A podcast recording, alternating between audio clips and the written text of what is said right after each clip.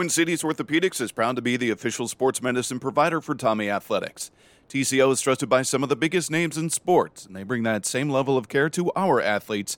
Thank you, TCO, for being a part of our team. Visit TCOMN.com to learn more. Hello and welcome to Tommy Talks, the weekly podcast bringing you inside St. Thomas Athletics, where we'll get to know those who wear the purple and gray. I'm Corbu Status, and this week our guest is Rob Vischer, president of the university.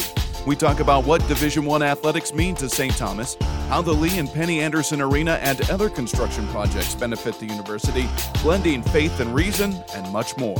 You can subscribe to Tommy Talks wherever you get your podcasts, and if you love it, please give us a five star rating. Now, here's our conversation with President Vischer on another edition of Tommy Talks. President Vischer, thank you so much for joining us on the podcast. And uh, what a big announcement last week with the Lee and Penny Anderson Arena and the gift of $75 million. Just uh, stunning all the way around. Uh, what does this mean not only for academics and the university as a whole, but for athletics as well? Yeah, it's huge. It's huge. Uh, we've been on a journey over the past 30 years, really from the time the uh, St. Thomas decided to open up a Minneapolis campus. And that's been a journey from being a small Catholic liberal arts college to being a comprehensive, nationally known Catholic university. And the gift for the arena is is jet fuel on that journey. It's going to um, it's going to uh, strengthen the student experience. It's going to strengthen our alumni engagement, and it's going to broaden our visibility outside Minnesota. And that's uh, that's where we need to be. So it's it's a huge uh, turning point in our institutional history. Pretty similar to what the move to Division One is doing for the university as well. Correct. Correct. Yeah, yeah. and it's but the Division One status, while meaningful, doesn't isn't a self-executing status. We have to invest in it, and we have to be strategic about it uh, for all those priorities: uh, student experience, alumni engagement, and visibility. How are the alumni uh, reacting to all of it? Right, because it's a much different campus, even from 15 years ago, 20 years ago, than for the alumni that were on campus. Yeah, and so I, I'm always inviting alumni uh, back to campus, back to interacting with our students. And what I what I say and what we what we aspire to is to make sure that that same student-centered experience they had, whether they were at St. Thomas 10 years ago or 50 years ago, is going to be a constant. But the trappings that uh, that experience unfolds in, those are going to change because we've as a Catholic university, we have to take vocation very seriously. And when I say vocation, I mean we want to equip all of our students to discern how their gifts and priorities and passions and values and beliefs line up with the world's needs. Where can they connect with the world's needs, with what they uniquely bring to the table? And for at the institutional level, we also have to take vocation seriously. How do our resources, gifts, expertise, history, traditions, how do they meet the world's needs today, which is going to be different than it was in 1885 when we opened our doors, or 1950, or the year 2000. And so this is an exciting journey, I think, for alumni, because alumni uh, really do uh, support wanting to grow our reputation, not just for the sake of basking in the reflected glory of the right. institutional name, but because they believe in the mission of this place. And if you believe in the mission, you want it to be known. You want to be able to draw new families, new communities into the St. Thomas experience. So I think uh, alumni are rallying to it, and, and you can tell by the number who are coming back to the games, the number who are financially supporting our effort. I think it's an exciting time.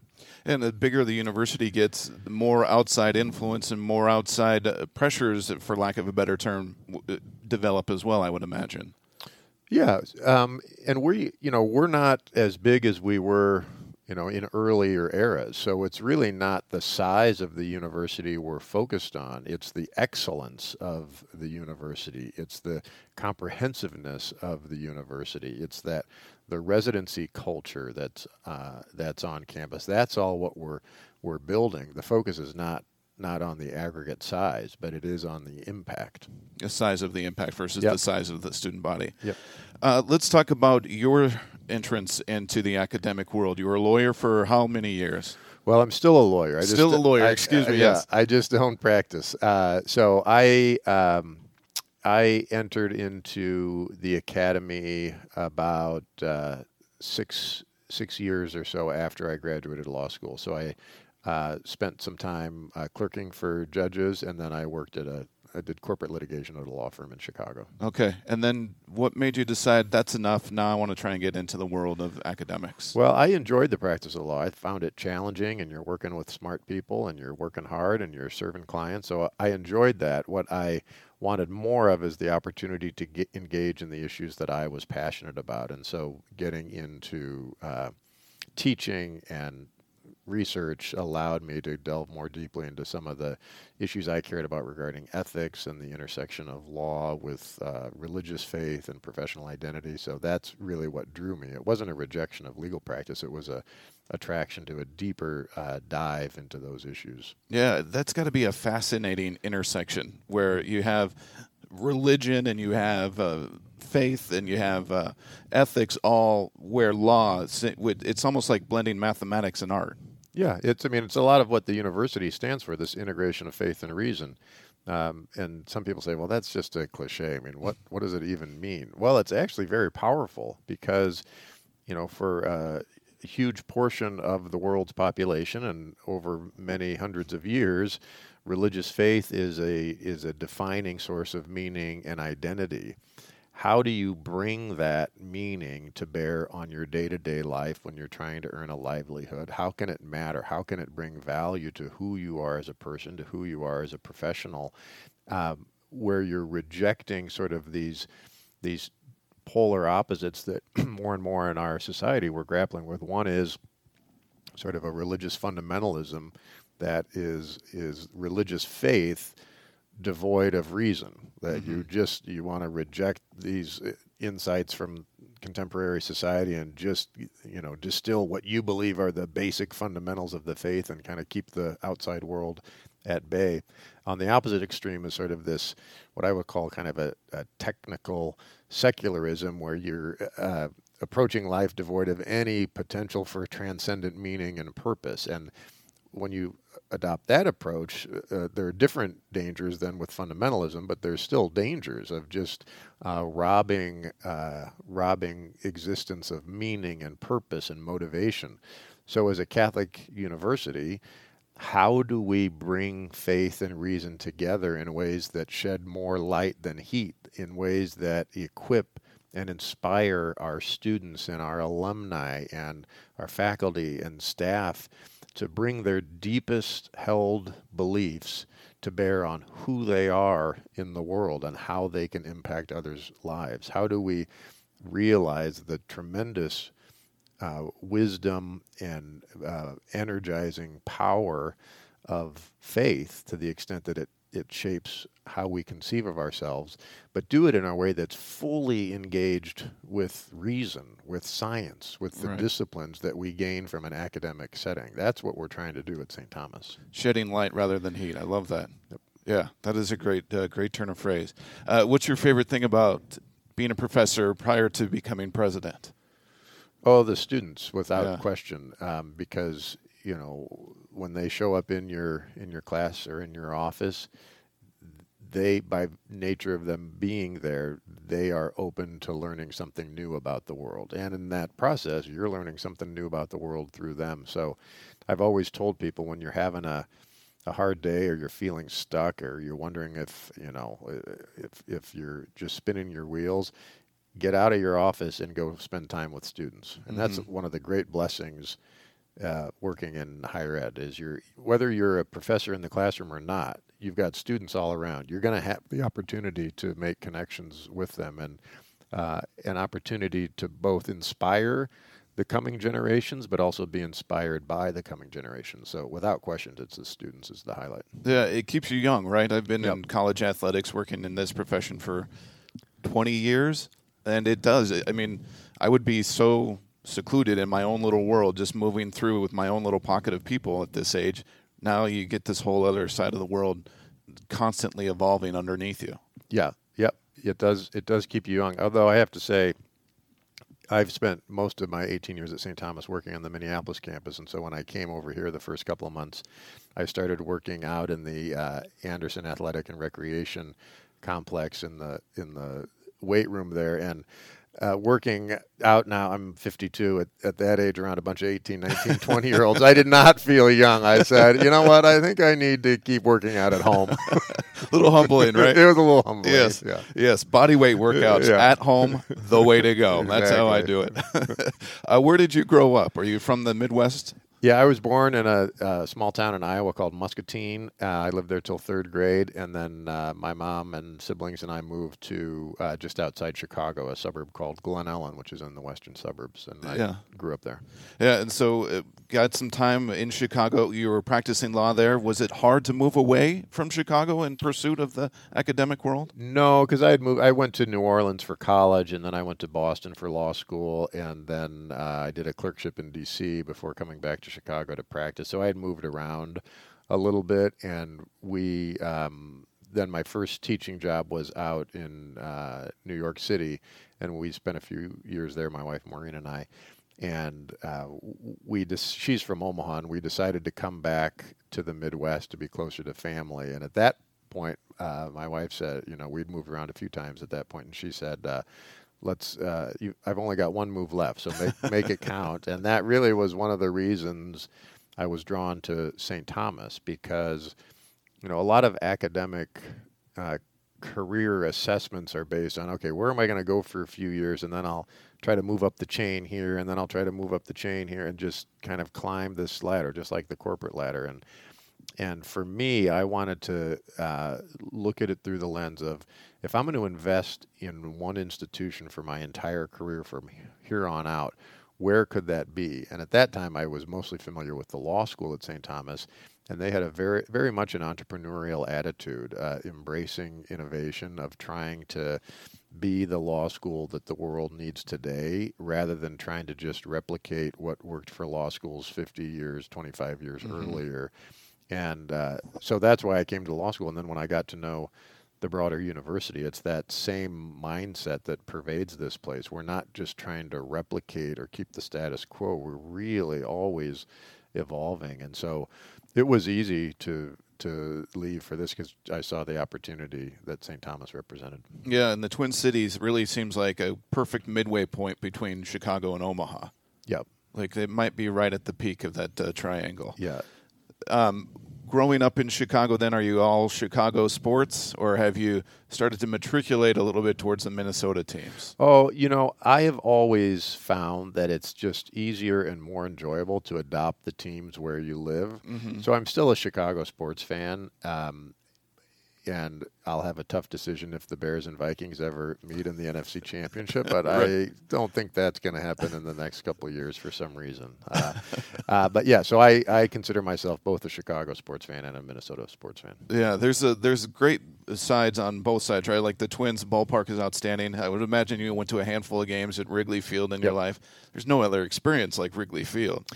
Yes, we've we had some great experiences at uh, at Wrigley Field. We lived uh, when I practiced in Chicago. We lived uh, right at Belmont and Sheffield, so we were just a few blocks from Yeah. Wrigley Field. We got to a lot of games. I bet. Um, I, when I first went to a game at Wrigley, it was in the bleacher seats. And you can sit anywhere else in Wrigley, and that's a unique experience. But there's nothing like sitting in the bleachers. Yeah, for better and for worse. Yes, well put. Well put. I would imagine game days were felt like that too, living close to it. You're like, oh Yeah. man, this again. Oh yeah, a little bit, a little bit.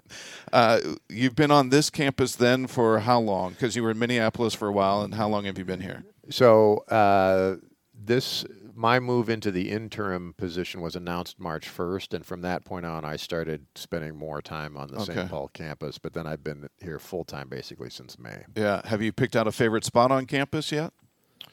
You know, I love just walking around the Anderson Student Center. Mm-hmm. I don't have one particular spot, but there's always something going on. And just, I promise I don't try to eavesdrop on students, but just observing kind of the different interactions. And if you look into the different meeting rooms, what they're working on, it's such a wide variety of projects they're doing. That's obvious that they're uh, doing creative work. And just walking around is always it's it's a reminder of why we're doing this uh, to begin with, and then obviously the chapel and the new Iversen Center of Faith is just such breathtakingly beautiful space that getting time over there is important too. Yeah, and you know we talked started off talking about the Anderson Arena, but that's just one of the many projects going on right now on campus.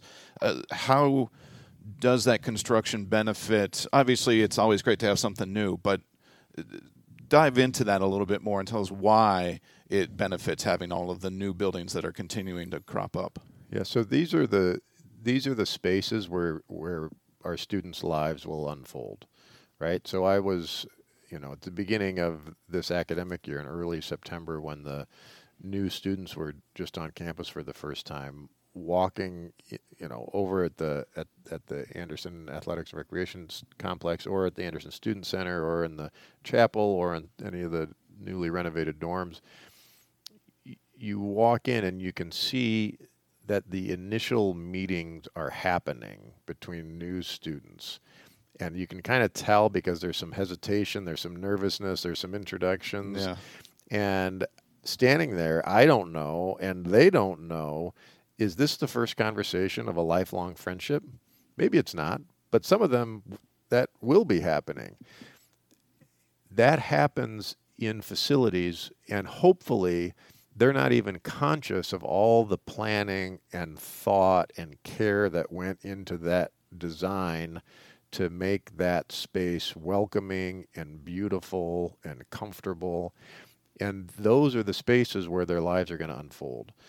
Uh, when we start talking about like across Summit Avenue from where we are right now, the Schoenecker Center, that is going to be a world class facility bringing the STEM fields and the arts together. So that will be a very visible representation of what St. Thomas stands for.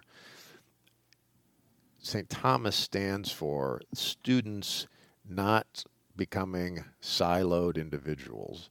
Students saying, you know what, I can do the concert choir and I can do pre-med with biology. I can, you know, be in engineering and I can do uh, emerging media. You know, I, like the future of knowledge is going to be cross-cutting, interdisciplinary, and adaptable. Right? I was um, meeting with a CEO of one of the big local companies just a few weeks ago who did not go to any kind of liberal arts college or university in his background, but when I was asking him, what do you look for in, in new hires?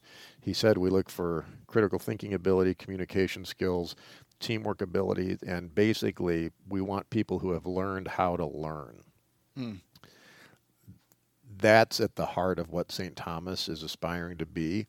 And the facilities matter. They don't matter as much as the people matter, but they Right. do matter. You can't you have to be intentional about the physical spaces you're building so that this interdisciplinary work, this relationship centered education can unfold. And uh, it's it's becoming truer and truer every year. But I think St. Thomas is among the most beautiful campuses in the country, and it's getting more beautiful. Yeah, it really is a, a stunning place, and it, it's uh, comfortable. It, it feels homey when you walk around the campus. You feel just. Uh, I- I'm trying to think of the right word for it, and I don't know if I have it. Is it just is comfortable all the way around? Not too small, but not too large where you just feel lost and you're in a, a maze. Yeah, and I, I think they've done a great job with it of uh, intentionality. Mm-hmm. There are some college campuses I've been on, and you can say, oh, well, this idea for a building had nothing to do with the idea for a building that was 20 years before, and Right. it's just a hodgepodge. And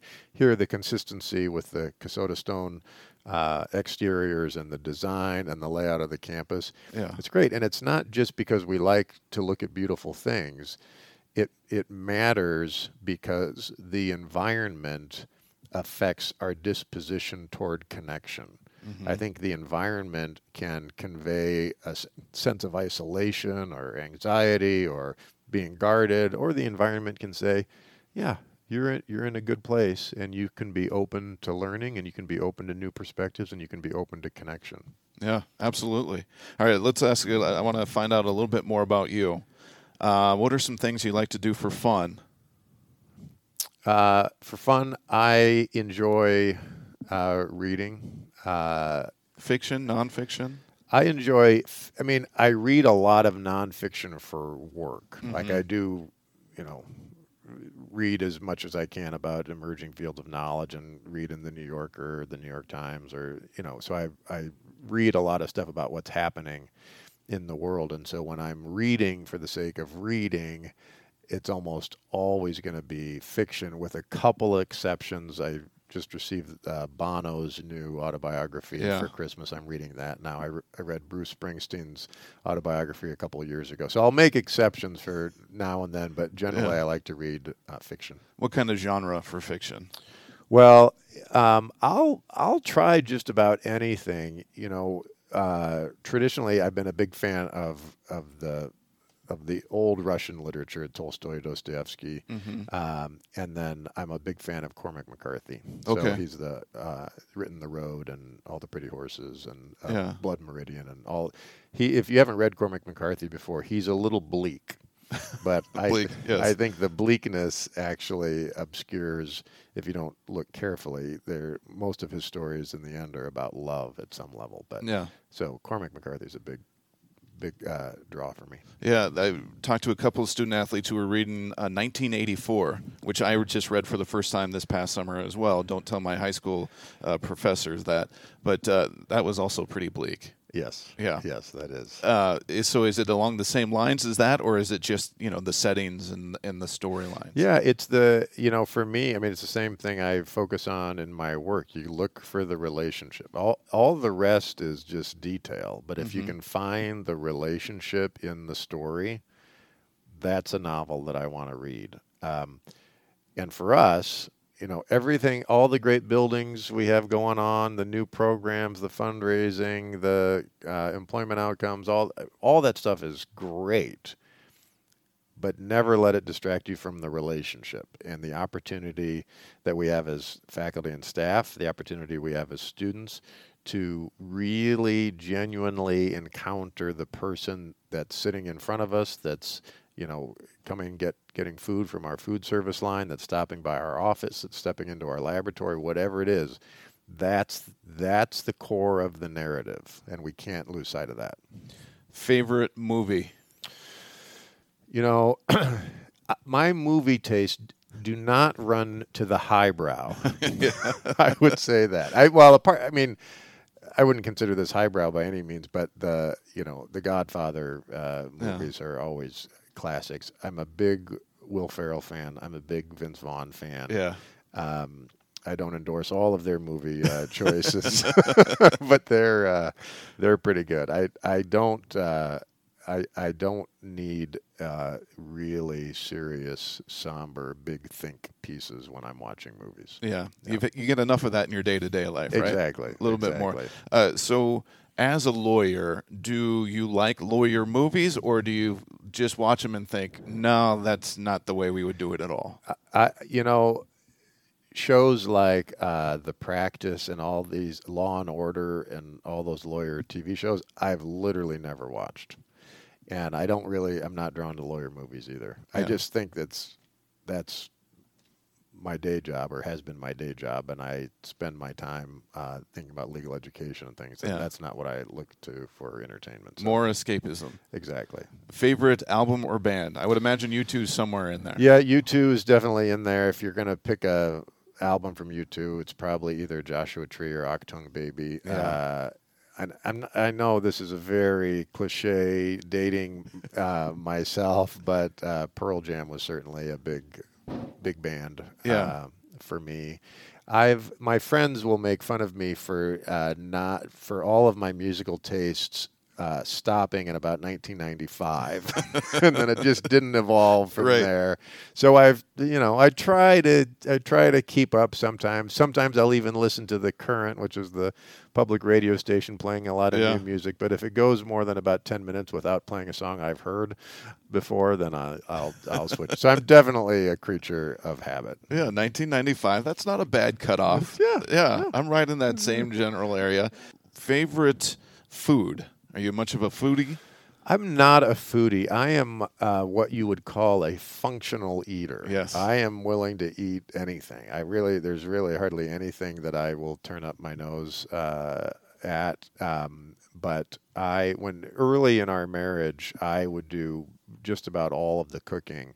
and uh, my wife eventually took it over from me because I'm such a functional eater that I'm also a very functional cooker in the sense that what's going to be the easiest thing to make? Let's Yes. go for the pasta and the jarred tomato sauce. Right. Uh, but if I'm if I'm feeling more sophisticated, uh, probably my favorite uh, type of cuisine would be sushi. I do love sushi. Yeah. And it's a, an experience too, right? yeah. Go in there, order it. Do you ask for the chef specials every now and then just to try something new? You know, yeah, I'll change it up sometimes. Yeah. I, I am conscious of being a creature of habit, so I do, but it takes an intentional decision for me Right. to break out of the habit. Yeah. So, Well, that's a pretty big intention to break out of uh, being a professor to being interim president to working on that level. When did you decide that that was a path that you wanted to take? so uh, I loved being a professor. Um, and I still consider myself, I'm not teaching this year, but most years I still teach. Um, the, the problem for me when you're, you know, sort of teaching the same classes and I'd, you know, published a couple books and some articles so I knew how to do the writing thing. For me, this is not true for all faculty, but for me, it was too easy to fall into a comfort zone. And for me, if I'm in a comfort zone for too long, I'm not growing. And so that's what sort of instigated me on this journey where first I became the associate dean of the law school and then the dean of the law school. Um, but and then the interim president and the then president. And all of that is um, f- for me a growth trajectory where I think uh, we're called to be faithful stewards of the gifts we've been given, and that's going to require things that take you out of your comfort zone. And so for me, being in higher ed administration, it's closer to being you're still dealing with academic issues and students and the things that I love, but it's closer to being a practicing lawyer in that every day you've got a different problem that drops on your desk and you got to figure out how to fix it. Right. Uh, and it, you're not there's no way you're going to predict what's coming tomorrow or next week, much less next year. Yeah. And that you know there are some days where that can be kind of scary, but uh, most days it's really cool. It's energizing. I, I feel like you've talked about it in uh, bits and portions, but I'm just going to ask it as one general question now. Your vision for the University of St. Thomas as you go forward and as the university goes forward over the next 5, 10, 15 years and beyond.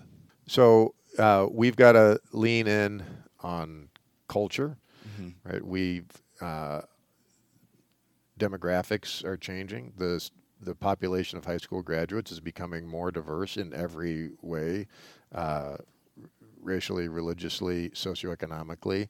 And we need to make sure that every student who sets foot on our campus is seen, known, and valued we we have to build that into the culture so it's distinctive of St. Thomas. We uh, also have to embrace uh, a culture of innovation where it's not simply we're innovating when we have a crisis or a challenge and we need to innovate our way through it or around it.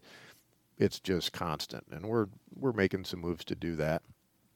Uh, we have to really lean in on outcomes. One of the reasons that higher ed has gone off track in some respects is we've been uh, myopically focused on inputs, meaning everybody's focused on, oh, well, what are the median ACTs? What are the median GPAs? How low can you get your acceptance rate? And of course, you know, it's good to have more people interested in your school than you can admit. But it's a really, uh, I think, a messed up industry if a mark of excellence is how many people we can exclude from the benefit of what we offer. So flipping that on its head and instead making sure we're focusing on outcomes, which would be retention, graduation, employment, alumni engagement. We've got to really be serious about that. Um, and then uh, campus, we still have some work to do on our campus to not just to bring it up uh, to the standards of a Division One athletics program, but a Division One university, right? Uh, as we see with the Schoenecker Center, making sure we're giving the residence facilities that uh, students would need for a vital campus residency culture. We've got a new College of Health. Is that going to need, you know, different facilities in the years to come? And we're talking long term now. Um, and so making sure that we're providing the campus environment that we need to be a world class university. So we've got three buckets to focus on. If we are able to lean in in all those areas, we should be a national Catholic university that at a time when higher ed is becoming more transactional, we have doubled down on our commitment to whole person education, right? Body, mind, spirit. That's why athletics is important to what we're becoming. That's why entrepreneurship is important to what we're becoming. That's why all these different dis- interdisciplinary initiatives are important to what we're becoming. We want to form the whole person, and we want to do it in such a powerful, life changing, and community changing way that it's going to draw students not just from Minnesota, but the broader region and from across the country and around the world. Because not just because that's what the business model compels, but it's because that's what the mission attracts. That's yeah. that's the vision. Great meeting you, President Vischer. Looking forward to seeing you over the next uh, handful of years and many more beyond. Thank you for your time. Yeah, thanks for having me.